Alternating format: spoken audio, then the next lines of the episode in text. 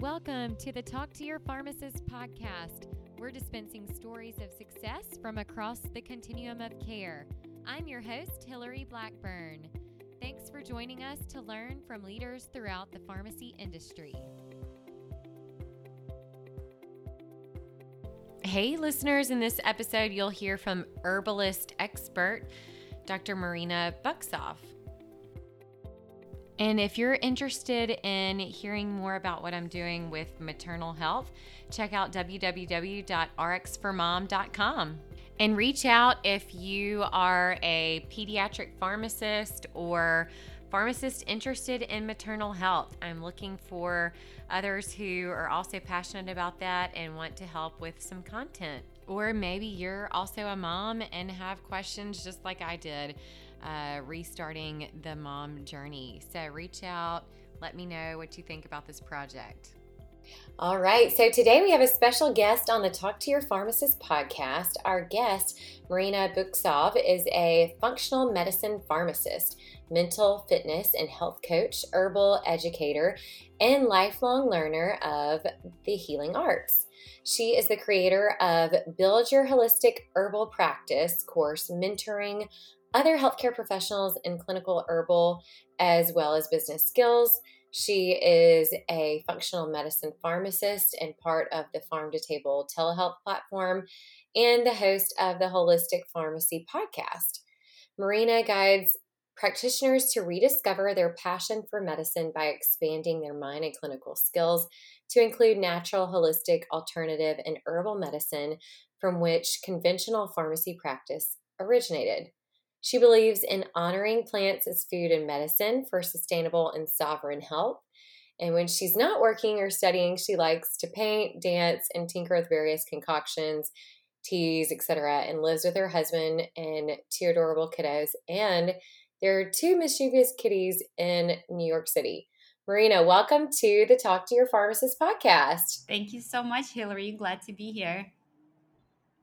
Well, thanks for joining us. And now that our listeners have heard a little bit about your background, maybe you could fill in any gaps from that intro or share a little bit about your personal life. Yeah, sure. So, personally, I'm actually an immigrant. I immigrated to New York City, uh, to America, when I was nine years old. And my parents are both from a biochemistry background. So, they're biologists slash chemists and they sort of inspired my uh, career choice to be a pharmacist, sort of combining those areas of passion and also my uh, aptitude in the physical sciences, the hard sciences, and the life sciences. So that's what made me pursue pharmacy in the first place. Uh, but on a personal level, you know, being a human being on this earth, I was also uh, struggling at different points in my life with health challenges. So, being a pharmacist actually was not enough, I felt, for me to be self aware and advocate for myself and my health choices, which is what made me seek out um, other alternative and complementary modalities. So, I sort of had hands on experience going through my own health struggles um, and I dabbled in a lot of things personally, and I also learned about them professionally after pharmacy school. So now I like to integrate them in my life when it makes sense and also advocate for their practices um, on a more holistic level um, that's more commonly known like so so my my point is really for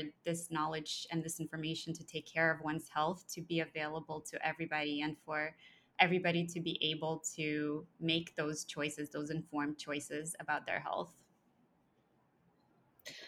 yeah, thank you. Um, so that is really interesting. I love hearing why people go into pharmacy or why they ch- choose their career paths, and uh, that's amazing that you are, you know, a first generation immigrant and then have stayed in New York City. So um, just fell in love with the city, it sounds like. So, Marina, um, tell, walk us through a little bit about post pharmacy school. You go to pharmacy school. How long um, did you practice? And then, you know, it was, it, I feel like it's always usually a personal story that people kind of um, get led into other areas of health or other areas of their career. But um, could you back us up into kind of what pharmacy school and then post pharmacy looked like? Uh, and then maybe when along your journey you started um, having some of your own health challenges that you started exploring. Yes, absolutely. So I went through a zero to six pharmacy program right here in uh, Queens. Uh, I'm located in Brooklyn, but I commuted. And I decided to do that right out of high school because it was, you know, a guarantee once you got in, you didn't have to take the PCATs. And I felt like I should try it first and then I could always transfer out if I did not like it. But I felt like it was a really good chance and opportunity that I should not pass up. Um, so I did enjoy pharmacy school a lot, and that's where I actually got introduced to complementary and alternative medicine on a more formal level. I mean, coming from my background, I come from Eastern Europe, um, Belarus, Ukraine, Russia, have roots all over there. And I actually grew up in Ukraine. So I knew that herbal medicine, spices, food as medicine, all of that was integral to my own culture. But I, I didn't really get a chance to study it formally because I, like I said, moved when I was nine years old. So I, I kind of knew that in the background. And in pharmacy school, I had an opportunity to take a couple of electives in nutraceuticals as well as an intro to complementary and alternative medicine where I was introduced um, to things from Ayurveda and yoga all the way to ayahuasca. So it kind of broadened my horizon and perspective and also gave me that permission that as a pharmacist, I am quote unquote allowed to venture out and be interested in these types of topics. And also, I had a club inside my, my school that was also interested in discovering complementary and alternative medicine and advocating for more natural and even energetic type of healing modalities. So all of those things I, I believe were keys to me um, allowing myself, like I said, to explore these and continue to explore these. And then on a personal level, when I was growing up, I often had gastrointestinal issues pop up here and there and I, I, remember, you know, times in my life when I had severe cramps or um, I had weird things going on that the symptoms of which now I could say are probably IBS. And I was even diagnosed with IBS when I was about 17 or so. Um, and then later in life, I had adult onset acne, PCOS. Um, I also have a weird had rather um, when I was graduating pharmacy school, I was diagnosed with H. pylori, and later I was diagnosed with a dacryostenosis. So it's a narrowing of the lacrimal tear ducts in both eyes bilaterally. And uh, I, I, became obsessed with trying to heal myself in, in all of these different diagnoses um, and how it made me feel about myself and how it made me feel that I was imperfect or how I was failing to take care of my health even as a healthcare professional. So it was all kind of tied together what my perceptions and judgments of myself getting diagnosed with these things and then how I dealt with them. Um, yeah, maybe you could also just explain a bit more about how the you know you got diagnosed with some of these things and you took a you didn't take the traditional you know approach but you wanted to explore some of these you know quote unquote alternative approaches. Um, how did you go down that path? And um, you know you mentioned uh, herbals and the um, you know some of the other different things uh, that you uh, did what how did you learn about those other than you know from your background in ukraine uh, were they easily to be found in the us and new york or where did you go to search for that information Uh, so when I was diagnosed with all of the things that I mentioned, from IBS to PCOS to dacryostenosis uh, to H. pylori, my first um, my first action was to really continue down the conventional path and seek out experts and treat all of the said diagnoses. And I found them to be quite aggressive and invasive. And on top of it, they didn't really get to the root cause of the issue. And I found myself still exhibiting those symptoms. So I really had to seek outside of the box because the conventional approaches weren't helpful and, in fact, had a lot of side effects and even medical trauma, I would say.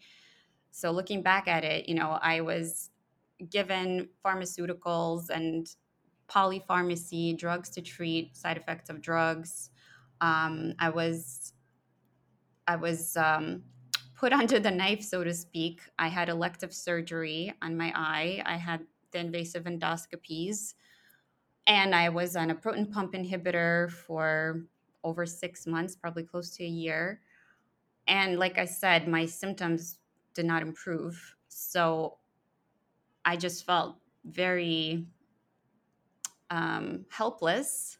And I felt like the conventional system betrayed me. So I started seeking out other modalities through first just word of mouth. Like my family would hear about some healer and they would say, Why don't you try going here or there? So I ended up trying things anywhere from Chinese and herbal medicine and acupuncture to chiropractor to craniosacral therapy to energetic Reiki type of healing modalities of the transference of energy and prayer. So, all of these things that I tried, um, I believe they all had different degrees of success and also they were each meant to serve different aspects of the healing. So, after you know this whole journey what it's teaching me is that everything can be appropriate. There's just a time and a place. And it's this is where the true wisdom and discernment comes in, where we figure out for each individual what's the quote unquote right path, because there's so many potential paths. And the way forward really has to be um, based on the individual, based on their beliefs first of all, and their desires and their goals of treatment, and also digging into the motivation behind their treatments. Um, and then the degree of, you know, whether it's acute or uh, self limiting or chronic or kind of digging into what is contributing, what's the root cause, um, and going anywhere from the physical level and how it's showing up all the way down to the psychosomatic root cause levels down to the energetic. And so all of these different modalities have uh, different roles in this healing tapestry. And so for me, it was figuring out which modality to turn to for which of my diagnoses, and then also how all of my diagnoses are working together overall in my one whole organism. So this really informed me into what I would like to learn professionally and how to piece all of these things together when I practice. Um, so the herbal medicine was really helpful for my eye issues and for my PCOS and for my hormone um, regulation, for detoxifying my body. Um, and so I really fell in love with that piece of it. And I was able to reverse the mysterious symptoms of burping, which is why I was diagnosed with H. pylori in the first place, over just one week of herbal therapy versus all of those invasive treatments that I mentioned, including the long term PPI use. So that just goes to show you hmm. that depending on what remedy is appropriate for what, because it's not like I can say easily herbal medicine is always the way to go. You never do this or that. It's just situational. So, um, so it really inspired me to dig deeper and continue learning. Hmm, interesting. Well, that's definitely a success story. Uh, what herbal did you happen to use that was so successful with the H. pylori? So at the time, I was not studying Chinese medicine. I went to a local acupuncturist and herbal uh, Chinese doctor, and he had prescribed a brew of very nasty tasting herbs to me that I was to drink twice a day in a very specific way. And there's also a very specific way to prepare uh, prepare the herbs and to drink it. So um, he tweaked the formula a couple of times throughout the week, and then at the end of the week, like I said, I was symptom free and still am to this day. So that was that was hmm. really miraculous to me. I don't know because he wrote a lot of the Chinese characters and he had an on site apothecary that just gave me whatever he prescribed. But looking back at it, I know that he must have added a lot of bitters into the formula, not only because I remember the taste, but also because bitters are indicated for rebellious stomach qi which looking back, I know that that's kind of the diagnosis that he would give me. Hmm. Interesting. Um, you know, I, I know you mentioned that one of the reasons you started pursuing this was because you felt helpless with kind of the traditional and um, medicine and, and pharmaceuticals um, since there are so many different types, you know, acupuncture, chiropractic, um, and I'm going to mispronounce this, but the Aru, Ayurvedic uh, practice or the the um, uh, learning of different other Chinese uh, medicines and things. How do you know which to go with or which one works or um, you know when you're working with with yourself or with a patient it still sounds um, a little complex with all of the different things to try to learn and get up to speed on Oh, yes. I believe it's actually much more complex than pharmaceutical medicine because we're not just looking at a simple ingredient preparation where we are mostly just looking at the active ingredient, right? And the pharmacokinetics and the pharmacodynamics of that, and then looking at interactions and then adding some excipients that are inactive or inert um, which also could influence the formula too for some people. But overall, there's less factors than when you consider traditional herbs when it's a whole plant that you're working with or when you're eating a whole food. It's so much more complex because you have to consider all of the phytonutrients, the macros, the vitamins, the nutrients, the active constituents, pharmacologically active, that is, and what it's doing and which dosage form to choose and you know what's the dose considering that it's complex and it's not just a standardized extract which is another mm-hmm. distinction and i prefer to actually use whole herbs versus standardized extracts um, so it becomes much more of an art form than a science which is why i believe there's so much contempt for it because you can't always dial it in there's going to be confounding variables based on the soil quality where the herb was grown, the sun that it received, all the nutrients. So you can't really control as well as you can control for a pharmaceutical. However, it has a much wider therapeutic index for the most part for most plants. And we have something called the entourage effect, which you may know from the cannabis medicine that people are now talking about all the time. But mm-hmm. really, it applies to all herbalism and all whole foods is that there's this synergy between consuming something in its whole form and then there's chemicals and phytochemicals inside the plant that actually help um, us decrease potential side effects and increase potential benefits as well as the preparation of the plant like fermenting it or which dosage form like i mentioned we select we could really mitigate uh, a plant and manipulate it in a number of ways to make it more therapeutic and less toxic. And again, I'm not as concerned about it for the most part, but that's why you study. Um, if you if you understand what type of plant you're working with and what to watch out for, it can really be a safe practice, and the effectiveness is now going to be um, kind of what's the variable. And we can really play around with the doses and again depending on the plant we'll we'll have some leeways. And also the person the person who's taking the plant we always consider that as well as like the terrain or which constitution does the person present with, and also which uh, quote unquote challenge they're facing. So we're always working with these three factors and trying to create a balance within this whole system.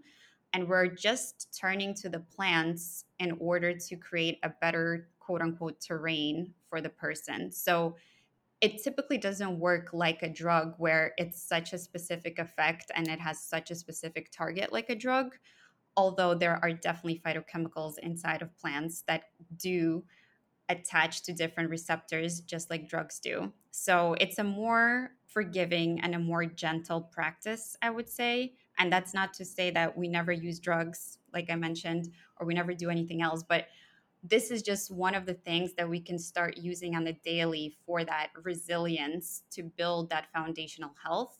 And this is something that I believe all of us should be incorporating in practice and in our own lives. So it may not be appropriate for an acute situation where you do need a hospital visit or a drug, uh, but it it's appropriate for other things that are more chronic, more day to day. So hopefully that answered the question. Okay. Um, yes. So, so Marina, you have you've you know obviously dug into this over the years, and now have created your own course for people to get up to speed. What is you know what is some of the things that people might learn in your herbals course, and what's the duration? It sounds like there's so much thing, so much to learn. Um, break down a little bit about what people might expect from your course. Yes, absolutely. Thanks for asking. So, this course was created literally because people were asking me, looking me up online, searching for these answers of how do you come across variable, uh, I'm sorry, reputable references about herbalism what are things that a pharmacist can get involved in that that's more holistic more integrative and when you search for pharmacist and herbalist you most likely come upon my website. So, because there was this interest in people and um, they were asking me for what steps I took and for help in their own journey, that's kind of how the idea for this course was born and why I created it in the first place. It was just to answer all those questions, to really speed up and create this streamlined process so that you don't have to go and spend a decade like I did, spend 10 years answering all these questions. What's the legal perspective? What's the safety and ev- efficacy? Where do we see this evidence? Is there evidence behind this? What's the, um, you know, what's the application what is the monetization you know if we specialize in this area is there return on the investment? So i spent a long time going from school to school to first learn the skills then apply the skills myself in my practice and in my life and then also get a lot of business coaching and training from various mentorships and, and coaches myself uh, to create this monetization potential and I don't want it to be as hard for other people. Uh, and I believe me paving the path makes it easier for others to follow or to create something brand new, uh, but also with these skills and this passion for integrating traditional wisdom with modern medicine. So I um, created a, a four four step process the first two steps uh, really involve education. So, uh, just the foundational philosophy, history, um, medicine making, phytochemistry, that is all in the foundational education. Then we move on to application, anatomy, physiology, which herbs make sense, uh, what protocols, what's an energetic and herbal assessment. Um, then it goes into part three of the course, which is where we apply all of these skills. We get the platform that may make sense for the person. Um, we talk about how to get an internship or some sort of hands on uh, training, whether locally or also in my program. We have clinical roundtables for this step.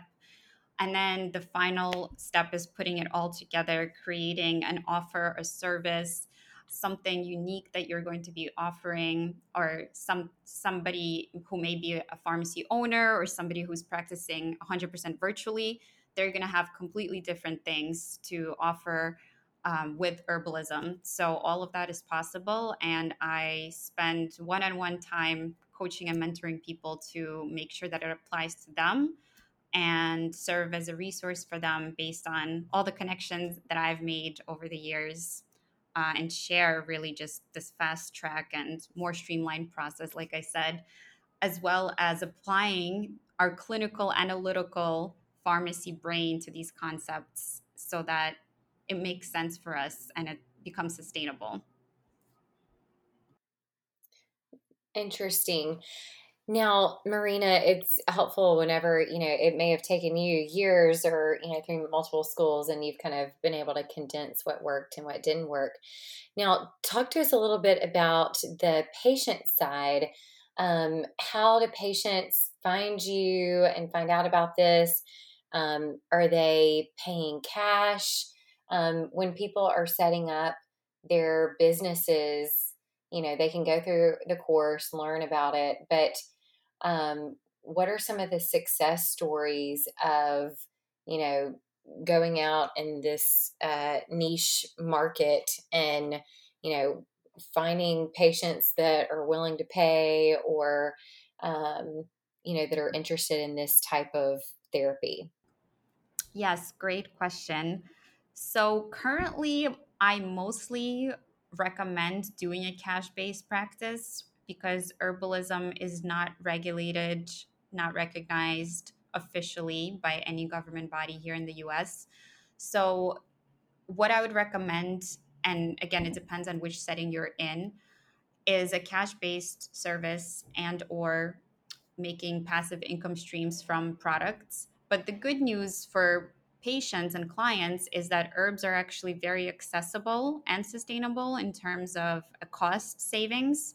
So, for example, if you compare a drug cost cash versus an herb, especially an herb in its whole form or its crude form as a tea or tincture or even a supplement, it's much more affordable. So, we can teach our clients how to make it sustainable and cost effective for them and which dosage form makes sense with the cost in mind as well as the application and implementation and really i think the work is in the education first and foremost because people don't know what they don't know.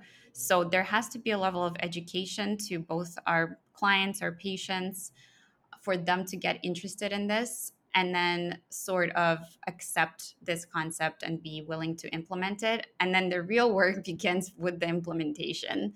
So being that cheerleader that coach that guide that I serve for my uh, students as well as for my clients to be there for them to make sure that I am again holding them accountable for the implementation pieces because the reality is yes the information for herbalism is not as widely available as let's say some other information online and on the internet because there's a lot of question about whether or not the source is reputable right? But all that aside, there is a ton of information. And the real magic is with the implementation. So, that one on one accountability or the live calls that we have with our students or with that I have with my clients is really part of the transformation. So, whether I'm teaching, you know, a student certain skills or I'm working with a client or a patient, this is a huge, huge piece of it, which is why I designed my program to account for this piece because I had experience with other programs that didn't account for it. So that's another piece of the puzzle. And because I had challenges with this piece in the past, I made sure that I would do my best to help others with the implementation, with the handholding.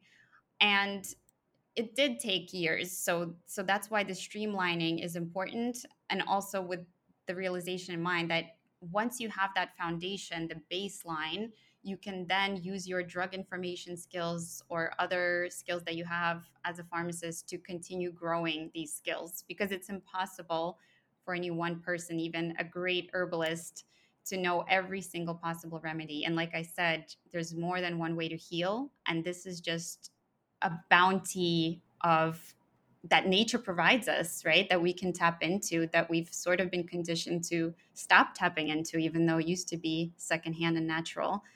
So when I'm working with clients, you know, getting on the same page is paramount. So if they are into herbs, then I will be able to help them. But if they're not into herbs, then you know there needs to be some sort of education and buy-in um, for them to be able to trust me and to and to implement it. Mm, yeah, that's a great point.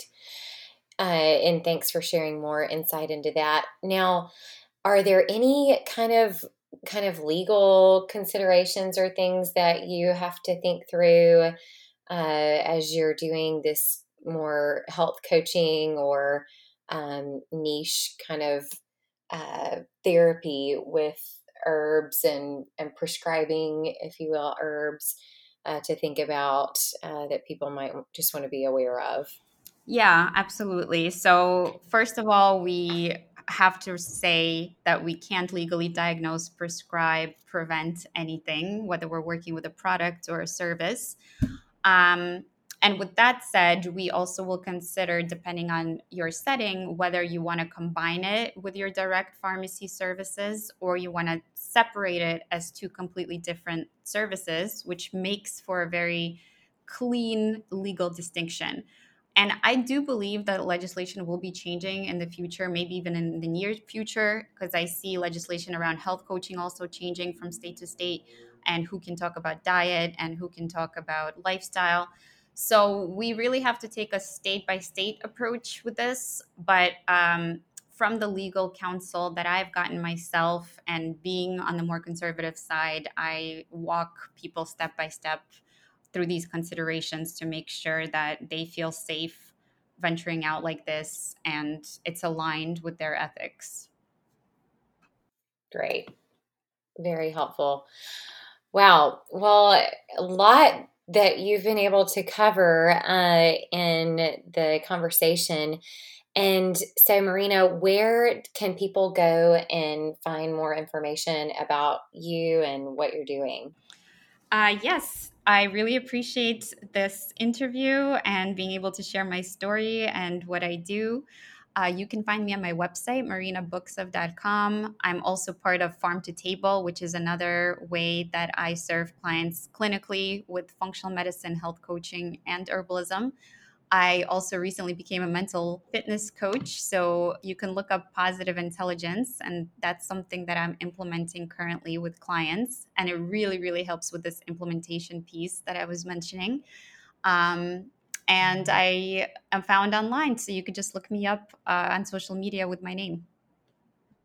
Great, very helpful. So, Marina, is our final question that I love to ask all of our guests is what is some advice that you would share or tell your younger self or for others out there just getting started in their career? I would say find a mentor. I believe the number one thing that you can do to help yourself and to save time, like I said, because I truly believe now that time is our biggest, most precious resource that really is invaluable.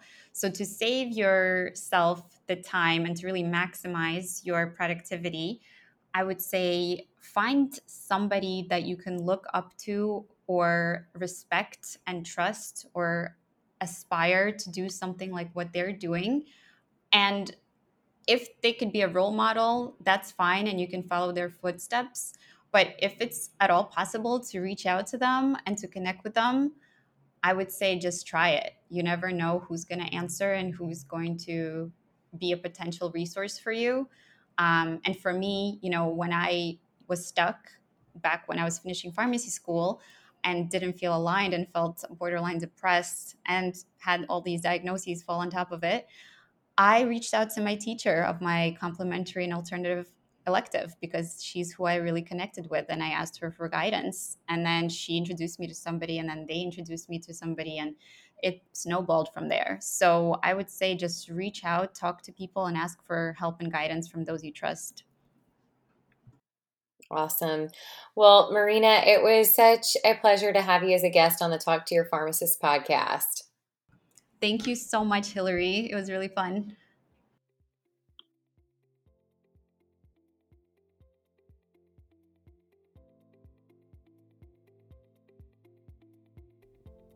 Thanks for listening to this episode of Talk to Your Pharmacist, produced by the Pharmacy Advisory Group. If you liked this episode, let us know by subscribing to the podcast, rating, and reviewing it. Share it with friends. And if you want to be a guest or know a pharmacist leader who has a great story to tell, connect with me, Hillary Blackburn, on LinkedIn and check out our Facebook page, Pharmacy Advisory Group, for updates on new podcasts. Thanks for listening.